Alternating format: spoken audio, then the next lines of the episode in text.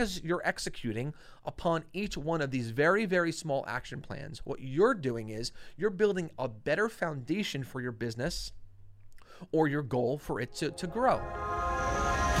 This is Don't Fear Grit with Rob Taormina. Marketing strategies and advertising technologies to help you build a better business. So, have you ever heard of the phrase actions speak louder than words? Um, it's probably something that you heard a lot uh, when you were a kid, and it's probably a phrase that you are still using to this day. Uh, the origin is a little bit uh, iffy, but in most cases, it dates back to the 17th century, and it was definitely made uh, famous by uh, a few speeches done by Abraham Lincoln right around, uh, I think it was like 18 what is it 56 right around that time? I'm looking to craig by the way my, my producer. Like can you confirm this for, for me? Um, but i think it was right, right, around 1856 he was giving a bunch of speeches and i think he really um, uh, made that phrase actions speak louder than words uh, pretty famous. But now it's a really commonly uh, used phrase. And uh, but I don't want it to sort of like get lost, and I don't want us to start referencing this this phrase lightly. I want us to understand it because uh, recently in our last episode, we got to sit down and interview Diane Curley, who's the author of Celebrating uh, Women and also um, a local nurse, and she travels the world also as a missions nurse and various uh, third uh, uh, world countries. Doing some incredible, incredible things. But in that discussion, we talked about action and where uh, the process uh, might be challenging, and but we need to commit to action to uh, really getting things done and being successful in in what it is that we're trying to accomplish. And that's what I really want to focus on today is this word action. And and uh, and the thing is, what, whatever it is that we want to accomplish in life, it's accomplished through action. Now, here is a uh, sort of official Webster's dictionary uh, definition of the word action, and and here's the, the few variations of, of this definition. It says an act that one consciously wills and that may be characterized by physical or mental activity, something done or performed, uh, performed, an act or, or a, a deed. Um, energetic activity. So this this this word action requires something, whether it be uh, in our mental capacity or physical capacity, doing something in order to complete a task. Because tasks don't get done by themselves. Um, we can't just sort of like will it and things naturally get get finished. So in life. Um, uh, in business, we need to commit to action. And there's actually very um, specific systems that have been put in place when it comes to action items, creating an action plan in business. Uh, leaderships, uh, during leadership trainings, uh, people will be taught on creating action plans. So all of this is actually intentional on a very high level. Upper management, um, ownership, entrepreneurs.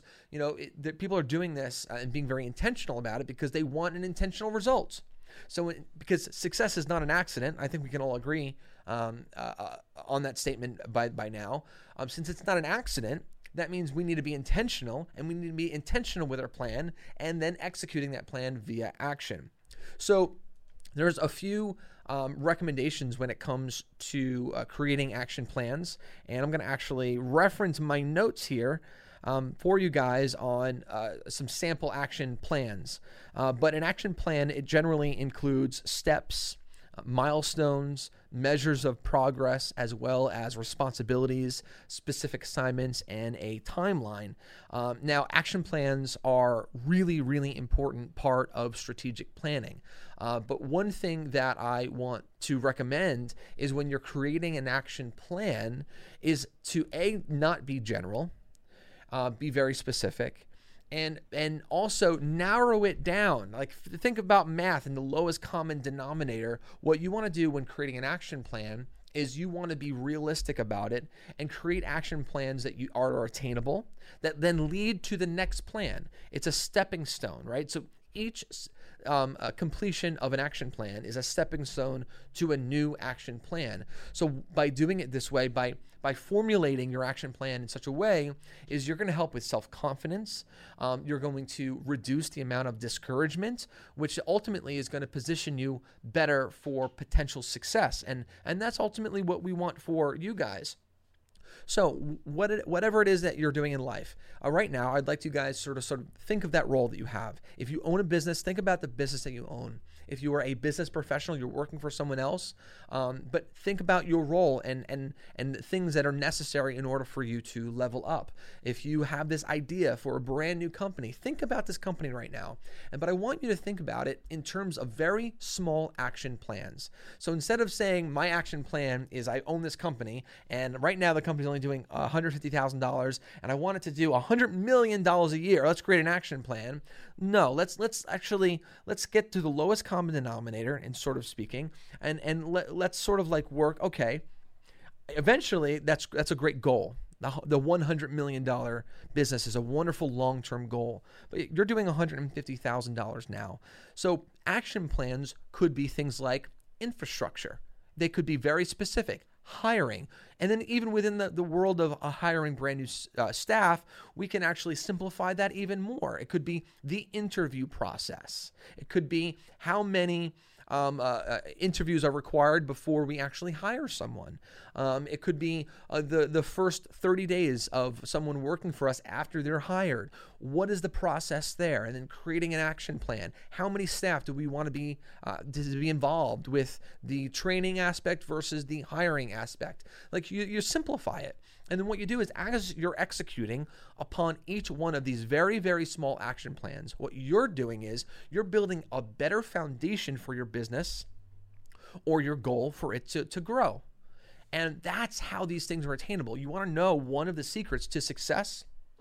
One of the secrets to really successful leaders is that what they're doing is they're creating very, very um, specific action plans for specific things that need to be done instead of just being general and thinking about your goal, uh, if you just try to create, create one action plan to accomplish a huge goal, more often than not, and I'll, I'll actually probably say that probably 99.9% of the time, you're going to end up failing because you're going to get discouraged along the way.